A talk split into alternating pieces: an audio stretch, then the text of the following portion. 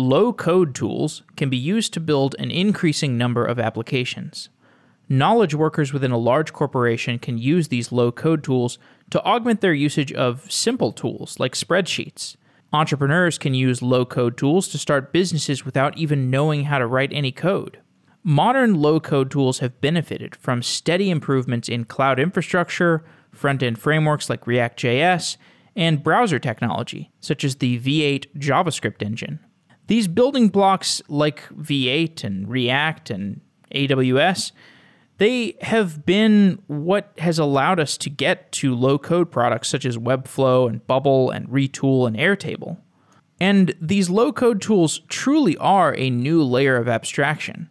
And they're supported by a broad selection of APIs like Stripe and Twilio and Zapier that give them quite rich functionality. So, what can you actually do with these tools? Ben Tossell runs MakerPad, a site devoted to low code and no code applications. MakerPad describes how to use these tools to design sophisticated applications that do not require you to write code, but they do require a different kind of software engineering. To create applications intelligently with low code tools, you need to know how these tools fit together, and you need to be willing to persist through a process of iteration and debugging that is similar to traditional software engineering. Ben joins the show to talk about his experience building low code applications, the use cases for low code tools, and how he believes they will impact the future of software.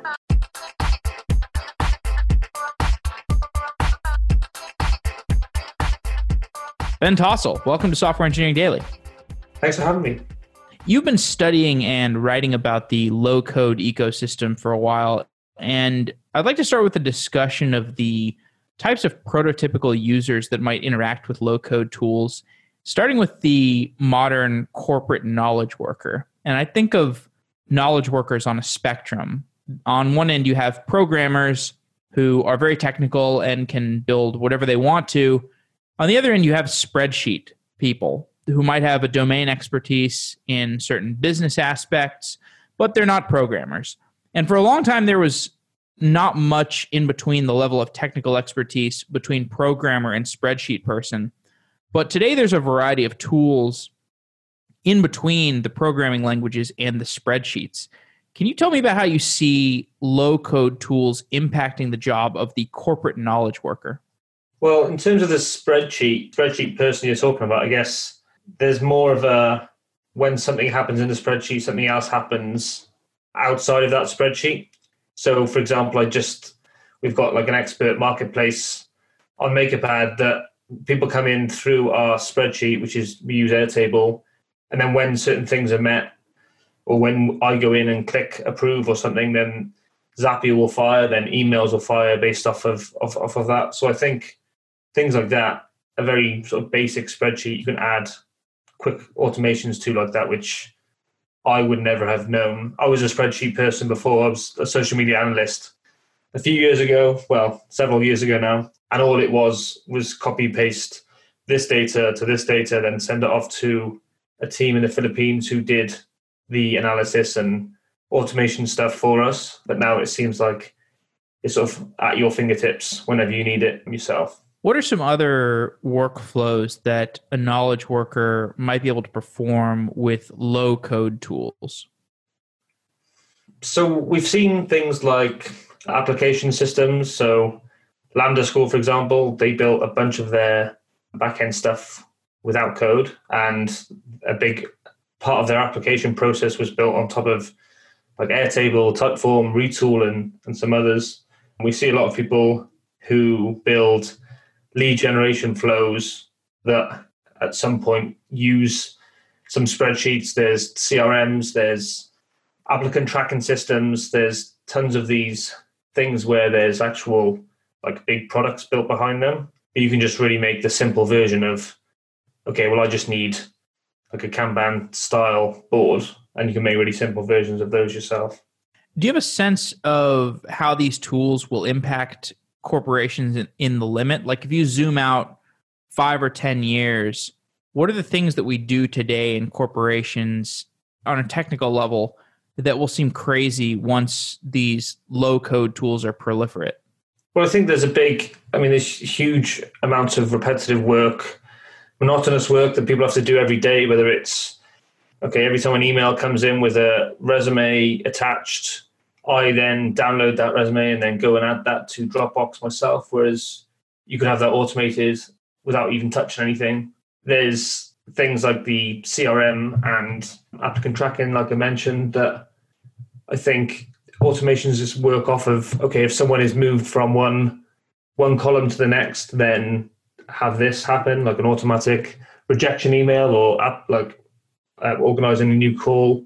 There's just tons of things in automation that I think people do a lot of busy work, a lot of things spreadsheet based, copying data from one to another, pulling analysis and things. We can actually do a lot of a lot of that through sort of Google Data Studio, for example. So there's a ton, and I haven't really been in the uh, the workforce too for for a long time actually. So I just see a lot of these automations that people build on top of the no code, low code space, and what they sort of tell me.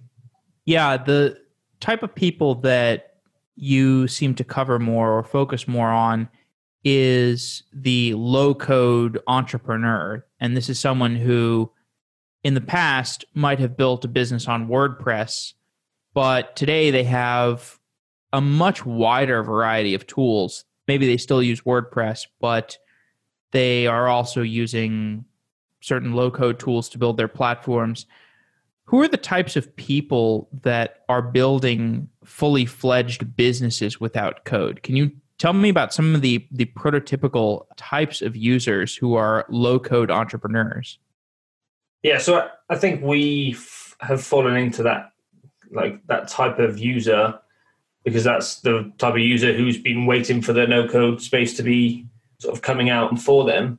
I think there's a lot of productized service type creators out there who are leveraging automations and workflows that help them do a productized service at a larger scale where they probably couldn't have done it before or would have to hire multiple VAs or, or other people to to deliver that service. But we see a ton of people looking at the sort of marketplace level too. So there's a few that we've covered that one was a, a, marketplace for for backyard homes, so modular homes you can buy different sizes, shapes, costs, sort of like um just as you would imagine a marketplace would look like. It looked exactly the same, was built in Webflow, and yeah, tons of people doing. There's like a surfboard rental uh, marketplace that we've seen, things like that. In your personal background, you've worked in compliance and finance. You've done some social media management. You've been a community manager and your work is the kind of thing that is not easily categorized.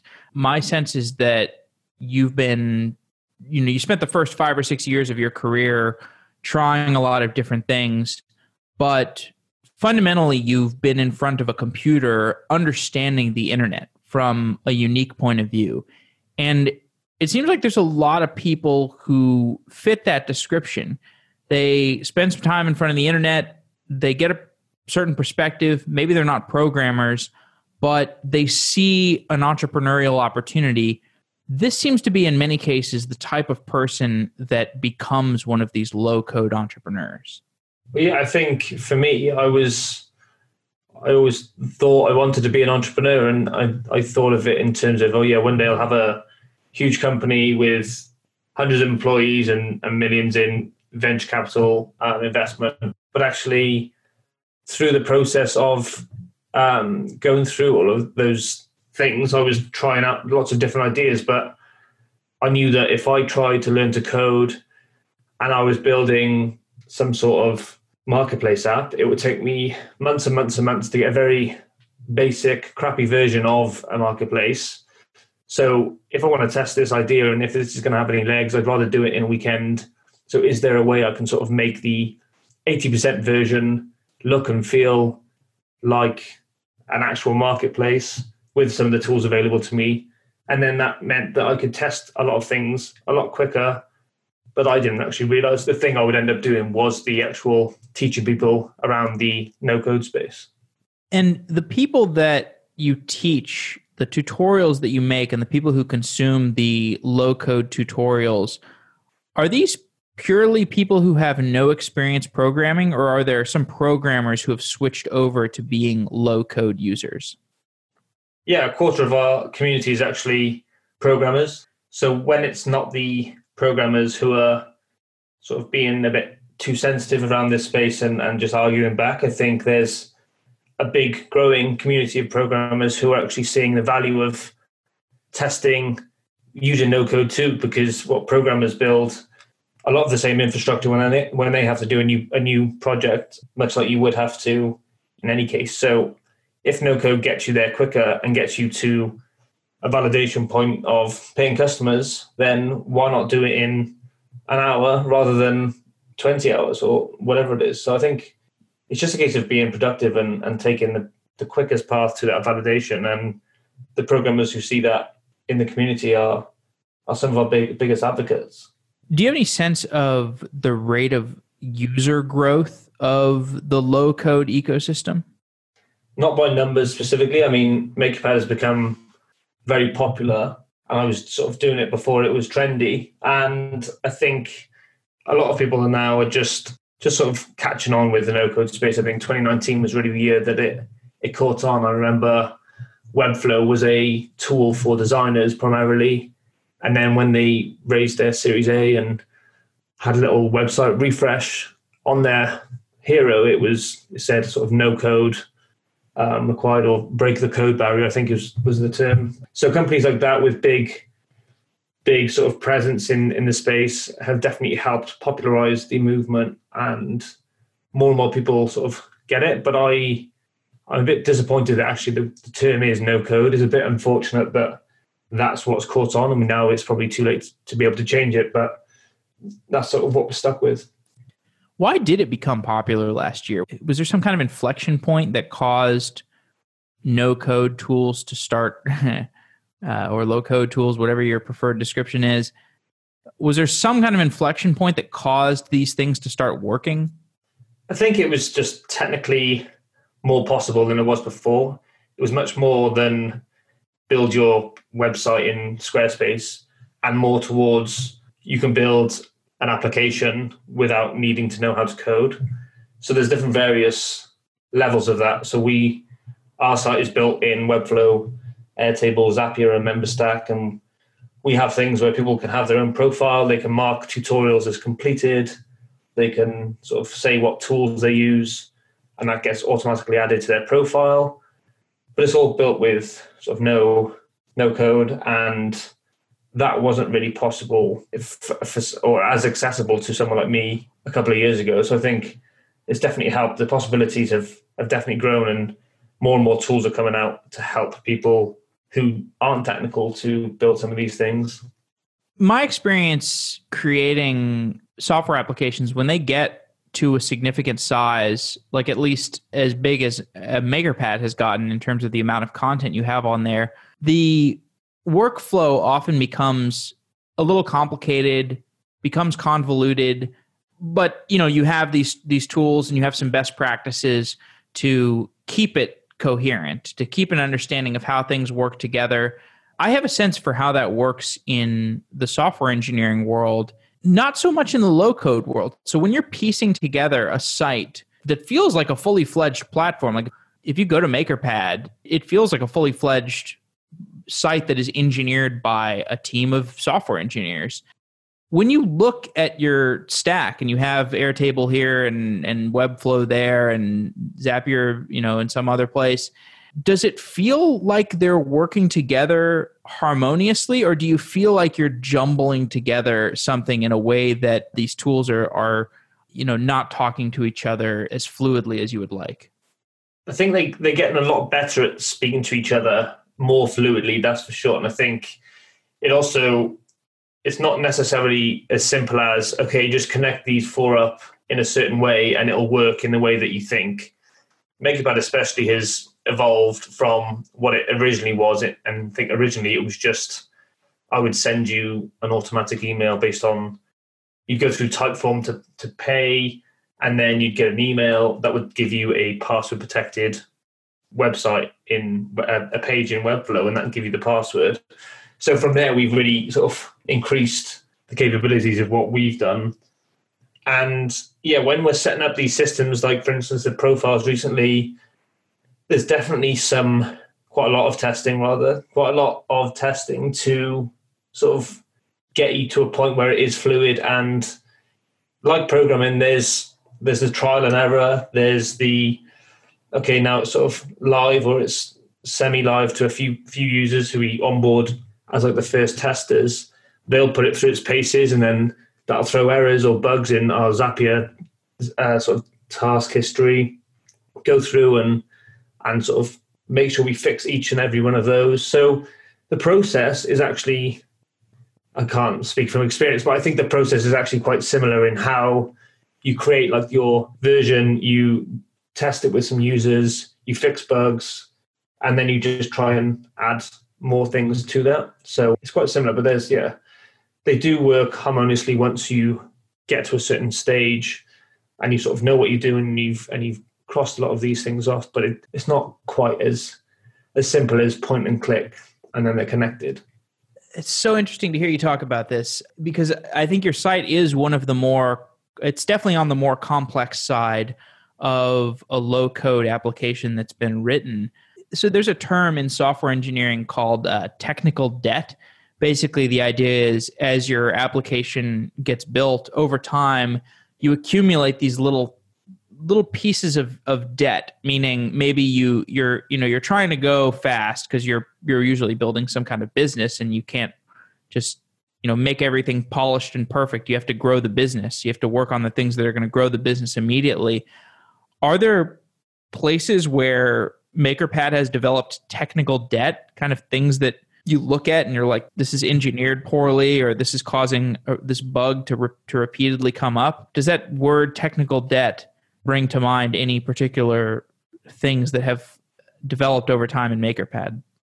Yeah, definitely. I think it may even be more prevalent in what I'm building because we can build things so quickly and new features and new capabilities so quickly that sometimes makes previous ones obsolete or that they need a lot of updating. So we've had cases on the site where there's like a members area that would have so we had our sort of experts listed and that was previously a webflow form go through zapier to airtable and then back to webflow cms item and it was just anyone could get themselves listed. But now with us rolling out profiles there's now a much more complex way of us doing that. So then now that profile section is the previous sorry profile section is is no longer needed. So we've got to go back and make sure the CMS collections are deleted and they're always linked to certain other pages. You've got to go and remove all those. So it does take a bit of time to go and reverse some of the mess you've made whilst trying to go fast. So I don't think it, and uh, it's not just for programmers. So we uh, we feel that pain too.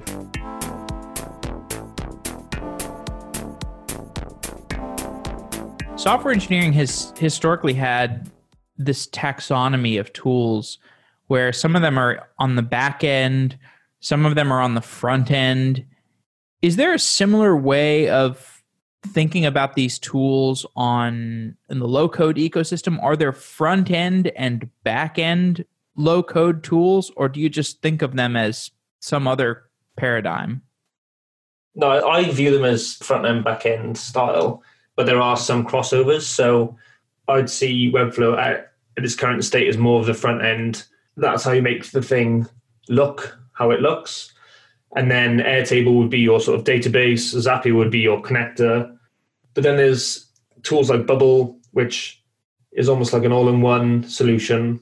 And it allows you to do a lot of logic based things, if this, then that type of stuff.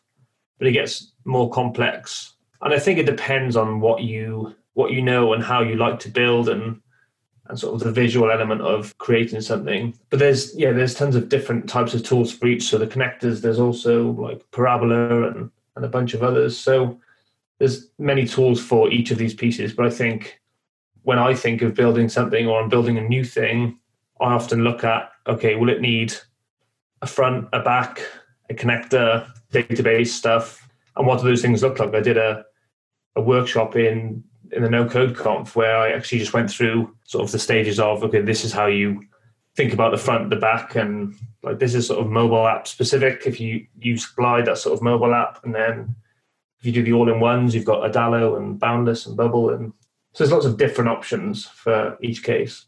Is Airtable the most frequently used backend setup?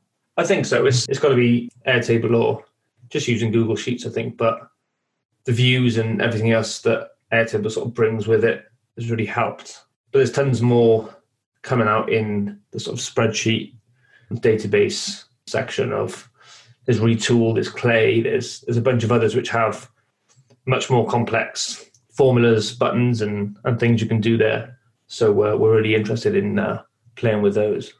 We just did a show about Parabola. That tool is mostly used for it seems like data flows and these kind of back office jobs like maybe you want to every day or every you know once an hour go through your customer list and send all your customers who have made a purchase of $50 or more an email. You can do these kind of batch processing data flow jobs with parabola. Retool i haven't done as much coverage of but i understand it's useful for building reusable backend tools that could be usable for like a data analyst or an operations analyst.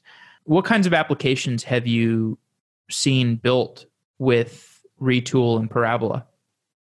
So Retool, I think there was a, a good use case was Lambda School again. We did an interview with them, so that's how I can reference them quite easily. But they used Retool for a lot of their like profiles and people. So people students going through their boot camp and adding sort of check-ins and and progressing through that. I think they were using Retool as their their database for all the students.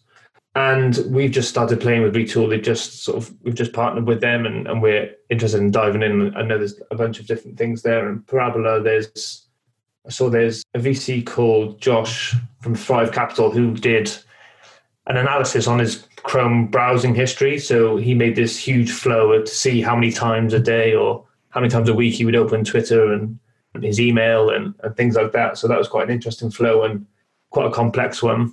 We've seen there's a company, I think it's called RollPoint, who built their referral, basically their referral product on Parabola, and they got to sort of five million in annual recurring revenue just using Parabola as their actual product. So Whoa. customers will come in and they just assumed they were using software as you normally would. And I think on the back, it was just very complex parabola flows with with other data. So we did we did a story on that too, which was really interesting. That anecdote there that somebody built a five million dollar annual recurring revenue business that was heavily inspired by this unique tool, Parabola. That kind of story is the sort of thing that makes me convinced that this ecosystem is quite significant because you think about the trajectory of the software entrepreneur and how it has looked for maybe the last five or six years. Typically, you go to a coding boot camp or an online education system, Treehouse or something.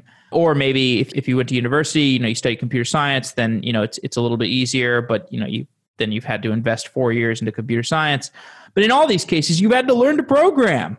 And then you've had to learn business on top of that. And then you've had to learn some domain expertise on top of that.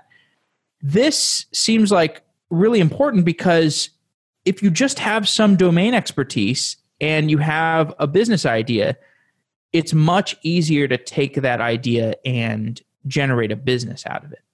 I can sort of argue with people until I'm blue in the face of, oh yeah, low code, no code is is just for like prototypes. When I hear these stories, like what Lambda School got to 30 million in venture funding with 3,000 concurrent students on a coding bootcamp by using no code tools as their backend. Like that's one of my favorite examples. But yeah, we see companies who make five million a year who are built on no code.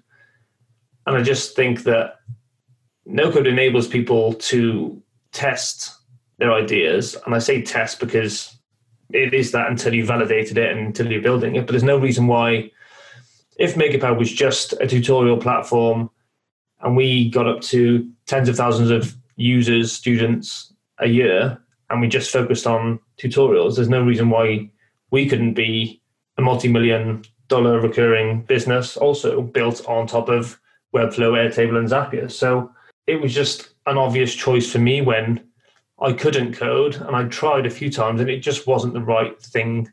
Like I just didn't click with it and I didn't get it in terms of writing those functions out and, and doing it. And my brain just didn't work in that way. But where I, where I could see this Webflow thing or this Airtable thing and Zapier thing and linking them together, I sort of got it and it just enabled me to build those things so much quicker and test them so much quicker and ask for a payment straight away.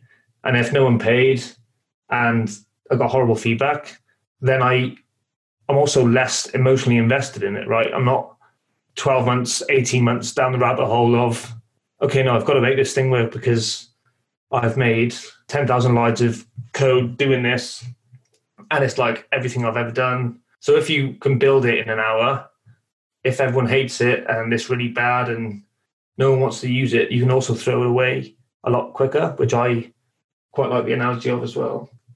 When you're teaching people to use low code tools, do you see people hit the same kinds of roadblocks that they hit in learning to code? Because I think your story about trying to learn to code a couple times and feeling frustrated and giving up that is not an uncommon story. And even myself, I kind of left the world of writing software engineering because I kind of felt like I didn't have much leverage. Like, even though I could write an app end to end, it took so long. And, you know, I just wanted to have more leverage in my actions. And these kinds of tools definitely provide more leverage. But what kinds of roadblocks, since you're in the business of teaching people these things, what kinds of roadblocks do people hit? Do they still hit the technical roadblocks that cause them to quit? I think it's the exact same process because it's like learning anything. If you're learning a language, not a technical language, as in like French or something, there's always something you might not you might think, oh, there's that word I just can't get right, or I can never figure out what the right tense is of this sentence.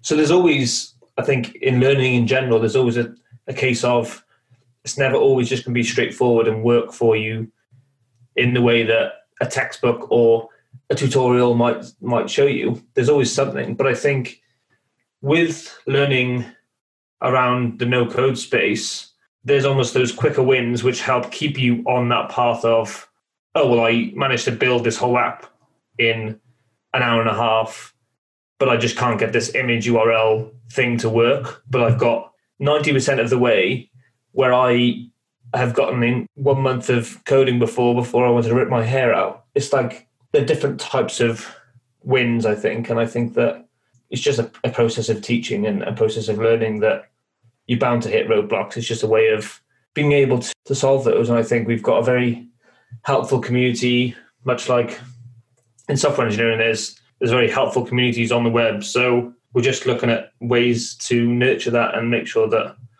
everyone can get to where they're, they're actually trying to go rather than giving up and saying, oh no, I'm going to go back to coding. This is not for me. What kinds of scalability issues have you seen with low code tools? I've not seen much, to be honest, because I think as I'm in the process of teaching people, it's often a lot of younger ideas or projects that are being built. For us, we've got almost 1,000 paying users and thousands a week that come and come onto the site, and, and we've been we've been fine. We have no hiccups. I keep on using Lambda, but they had 3,000 concurrent students. I've not heard of a big issue here, and I think that the tools are obviously becoming better and better each week, each month. But I'm I'm yet to see that, so I don't want to pretend that there's no limit, there's no ceiling, because there definitely is, but I don't know where that ceiling is yet. But also, it usually is the case that when people are asking me, well, why should I use no code over to code? Aren't I going to hit like won't I hit a limit if I have 10,000 paying customers on my Webflow site? And I think, well, if you haven't got 10 customers, I'm not sure that's the thing you should be worried about right now. Maybe like you can get to a thousand customers a month, a thousand customers a day, perhaps. And then if you're at that stage and you're hitting those limits, you validated it, you've probably got a team, you've got an actual business on your hands, then it might be time to graduate onto coding it yourself or hiring people to to code a platform for you. But we don't know how much better these no code tools are going to get also. And I know that people talk about sort of being attached to a platform. So I look at that in a way that the things that I have created, they can all be exported or downloaded to like the basic level of a spreadsheet, or it's like all our tutorials, the video is saved on our files, on YouTube, on somewhere. All the text goes with it. Webflow, we could export the whole site if we wanted to it may look like a mess because I've made it, but we've still got all that there. And all our Airtable data, if Airtable went down, we could just move all that to a normal spreadsheet. Things like Zapier, obviously, we rely on. So then we'd have to look at different ways to build those integrations, but there's still many options out there of these connector tools that help you do those things. Yeah. A sophisticated evolution of the historical back and forth between closed and open because it's not the degree of closedness that you would have with Windows or I guess you know some people would say Facebook. You, you can't really export your your Facebook system to some other system. The fact that all of these different tools are proprietary, but you're piecing together a multitude of the different tools. And in each tool category, there is some interchangeability. So there's a little bit less platform risk when it comes to each individual tool. To give some more light on just the variety of tools, you know, there's obviously these data, con- these connectors like Zapier. There's the the front ends like Webflow. There's a bunch of different categories.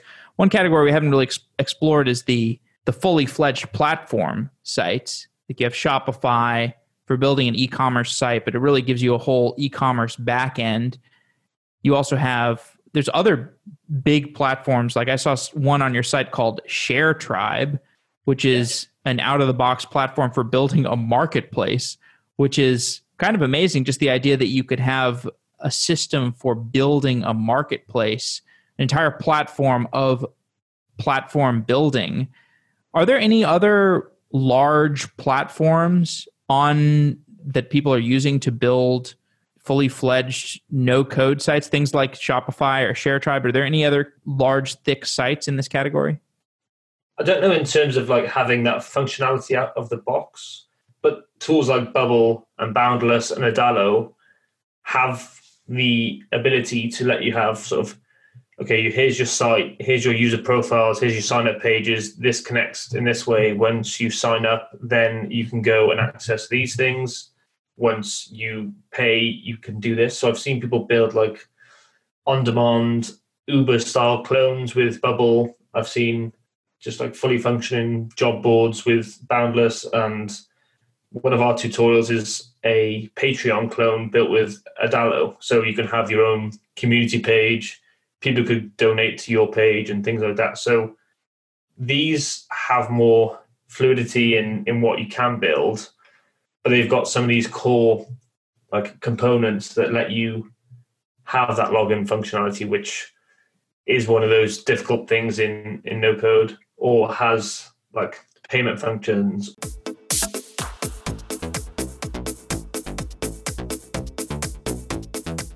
Can you tell me about some low code tool that is extremely niche but also successful? I want to give the listeners a perspective on just how many tools there are in this ecosystem. I don't know if you class Glide as niche, but it focuses just on mobile apps and it's essentially a UI on top of Google Sheets. So all you need to know is how Google Sheet works. They have some sort of referencing fields and things, but essentially, if you create a Google Sheet with five columns like name, location, image URL, and price, you would have your very basic version of like an Airbnb style app Mm. using Glide. You just click the sheet, say, "Yeah, we'll use this sheet," and then you can you can load it. So we've we've done a couple um, tutorials with them, and we've got an Airbnb clone where you have one Google Sheet, but you have a host app and a sort of user app. You can sign up, you can book, you can review, you can search on a map. And then as a host, you can manage your locations, you can add new ones, accept bookings, and things like that, which is, I think, pretty crazy just based off a Google Sheet. You can build like an Instagram clone with it. We built a Cameo clone where you sort of pretend to interact with a celebrity of some sort. So that's quite niche in that it's just a mobile app builder on top of Google Sheets, but the things you can build with it are actually quite extensive.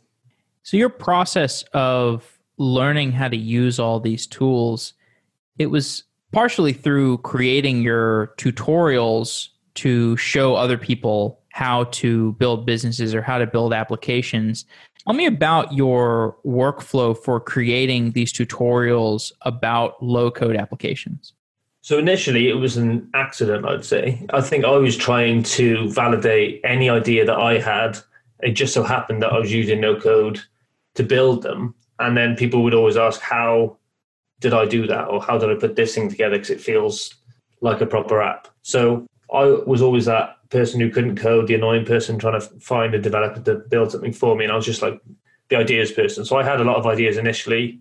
And I think that actually a lot of ideas probably, when you cut them down, they probably fall into a bunch of categories, right? They're either a membership style site, they're either a job board style site, they're marketplace, and they, like the functionality may differ slightly, but they're all quite similar.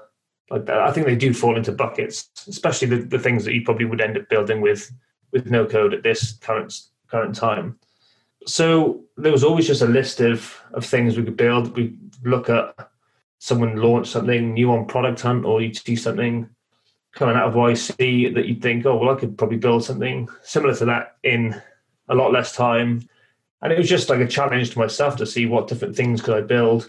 I'd hear a new tool and think, or try that, or I'd see Zapier has an integration with Google Docs. So I built, I built like a, I didn't realize that Google Docs actually allows you to have dynamic data in it. So I built a form on Airtable that you could automatically generate invoices just using a Google Doc and a form on Airtable, which is something that came out of people were asking us if we could get VAT receipts for European companies. So it was just people are always sharing ideas with me or asking me how to do something, and there's a never-ending list on our backlog now of of ideas and things we could do. So it's now quite easy to to cut those down and and uh, start making them. Your platform is called MakerPad. What are the goals of MakerPad? We just want to teach people how to build stuff without code. And hopefully at one point we won't need to mention the no code thing or the without code thing. It'll just be this is how you build a marketplace app. And we sort of run you through that. Um, we've got a bunch of different things that we we do. Tutorials is definitely one of them. We've just announced our boot camp, which starts on February the 3rd, which is our foundations of, of no code. So we've got three categories there. I think it's the foundations, and then the other boot camp is going to be the building a business, and then the next one is automating at work. So we think they're sort of our three main types of users. We've got a B2B offering where we help companies train their team on no code tools because I know a lot of a lot of sort of seed series A startups are probably using Airtable, Zapier, and a bunch of other tools to run their workflows and run their businesses. So when they hire new people or they want to get better at Airtable or build new things and launch them and empower their non-technical team, we help them do that um, too. So there are a bunch of things, and we are just mostly focused on the education piece of teaching people how to do these things without needing to code. Who are the kinds of people that a company would hire to do low code application building? Are they called operations people, internal tools people? I'm just trying to understand what this category of person who actually builds and works on low code tools inside of an organization is. I mean, we see people in all different areas. We've got customer support people who want to automatically assign tickets and, and do things like that. There's definitely the operational types, marketing people who want to test new landing pages and, and things like that. There's sales who want to build better lead generation tools, content where you can automatically publish content and things like that. Even we've done some some automations around podcasting, so you could pull in the person's latest social feeds and sort of pre-schedule their, their stuff and automatically transcribe it and things like that. So there's tons of areas where we know that we can help. So we are trying to sort of do a few tutorials in each of these buckets to show off those those areas to those people. Do you see MakerPad as a GitHub for low code applications? Do you want it to be a place where people can download or fork or take inspiration from previous low code, fully fledged businesses or applications? I think, I mean, I do describe it as a GitHub for no code, and I know that probably your audience may not like that as much, but I think that's how we see it in terms of the platform where you go, you learn about stuff. Well, if you want to get into this no code space, I think it's just a matter of time until there is sort of a real way to fork someone's project. There's lots of templates and stuff at the moment, and we're working with some of these companies on some of their early programs to like be part of that so that we could have have those things. But yeah, I think it's a matter of time until until that happens, or there's even a component library on MakerPad that you can say, okay, I want to have I want to use Webflow and, and Airtable, and I want to be able to do logins and memberships, and then it'll show you, okay, download this piece, download this piece, and put them together like this. You're a part of Earnest Capital, which is a funding platform for revenue generating businesses. Is there a connection between these higher level low code tools and the ability for a software business to generate profits more quickly than in the past? Well, I obviously think that's true. And MakerPad was a side project for nine months.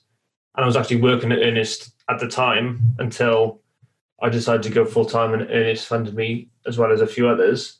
But I think, yeah, it goes back to that that point of you can launch it in a day, in a weekend, and get and get customers straight out of the box rather than spending that time sort of building frameworks and, and everything else around what might take you a longer time. So I think it helps get to the validation of making the money and then you can go anywhere from there. In the model for Earnest Capital, if I understand correctly, you fund businesses that have some profits and you are in return you get some share of the profits that the business would generate in the future?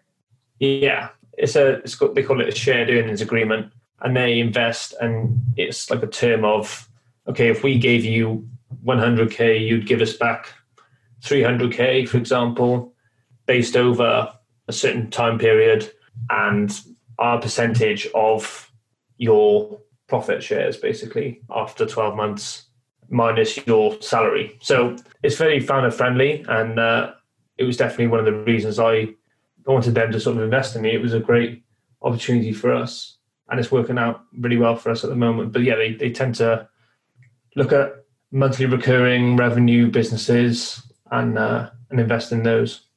As we begin to close off, I want to just get some perspective for your beliefs about the future.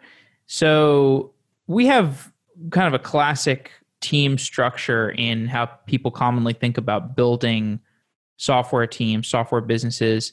The idea that you have an engineer and a non engineer as the founders of a business.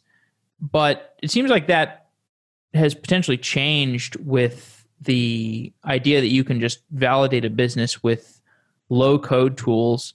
Do you have any strong beliefs about the classical team structure and what you should look for in if you're trying to, to start a company these days? What kind of cross training you need if you don't necessarily need to have software engineering skills on your team, what team structure should you look for? But I think you need the ability to storytell regardless of sort of where you are in that team. I think if with no code, you, you could easily go and be a solo founder. Not that I recommend other people do that too, but that's sort of what I am. But I was lucky in that I was telling the no code story before no code was getting a bit more popular. I think we'll see more and more people launching one man businesses really quickly, and, and not to say that they'll be any more successful, but it's just a case of you be able to build these smaller businesses and and get them out there. I do think that eventually we will see uh, job descriptions that say, "Oh, we rely on Airtable, Zapier, and, and Webflow, so we want our marketing growth team to be able to use these and push them out. We don't want we have this software platform, but we want our non-technical employees to also be able to ship stuff to and not have the backlog as their excuse for why they haven't done it, and try and rely on these expensive engineering resources, which I think is the case. I think that should be that should be right. There should be ways to ship if you're not just if you're not an engineer.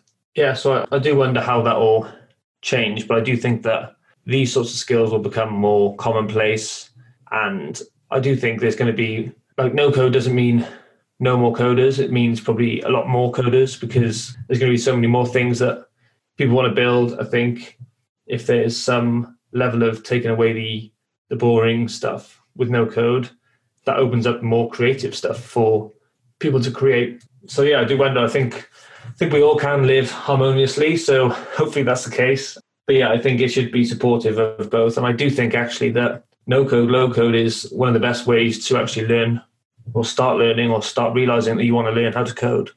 Are there some gaps in the tooling when you look out over the entire set of low code tools that you see? Are there any places where the low code ecosystem feels insufficient? I think like login sign up functionality is difficult because when when you have to write something down that means when this person is logged in, they can now see this button and not this button, and they can access this page and not this page, mm. and these things. So when they're sort of crossed over in one place, they become a bit muddy. I think there's there's one company recently, Standard Library, who we we work with, and they were more technical and they're now becoming more of a crossover platform. So you can build like a Slack bot, or you can build some some tools with without code, but it'll actually show you the output code, so that actually it helps you learn to do those things and makes you understand. Oh, when I've done that API call to Stripe, that's actually what I'm seeing in what code looks like versus what I would see if I was just using sort of a UI click, drag and drop, drop down type tool.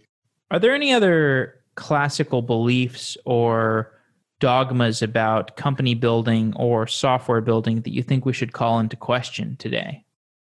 I don't know. I think there's a big sort of debate on whether giving people the, the power to build their own businesses or build their own things, like is that a good thing or a bad thing? And ultimately, I think it's a good thing, creativity and everything else. But I mean, you're always going to see some questionable products out there launching every day and, and doing small little things. But I think it's better for for the whole ecosystem. And I think that using no code is now given the people who could never build anything the option to do that. So many more ideas, many different ideas could be put out there. So we'll we'll be interesting to see how that develops. Ben, thanks for coming on the show. It's been great talking to you. Yeah, thanks for having me. I really enjoyed it.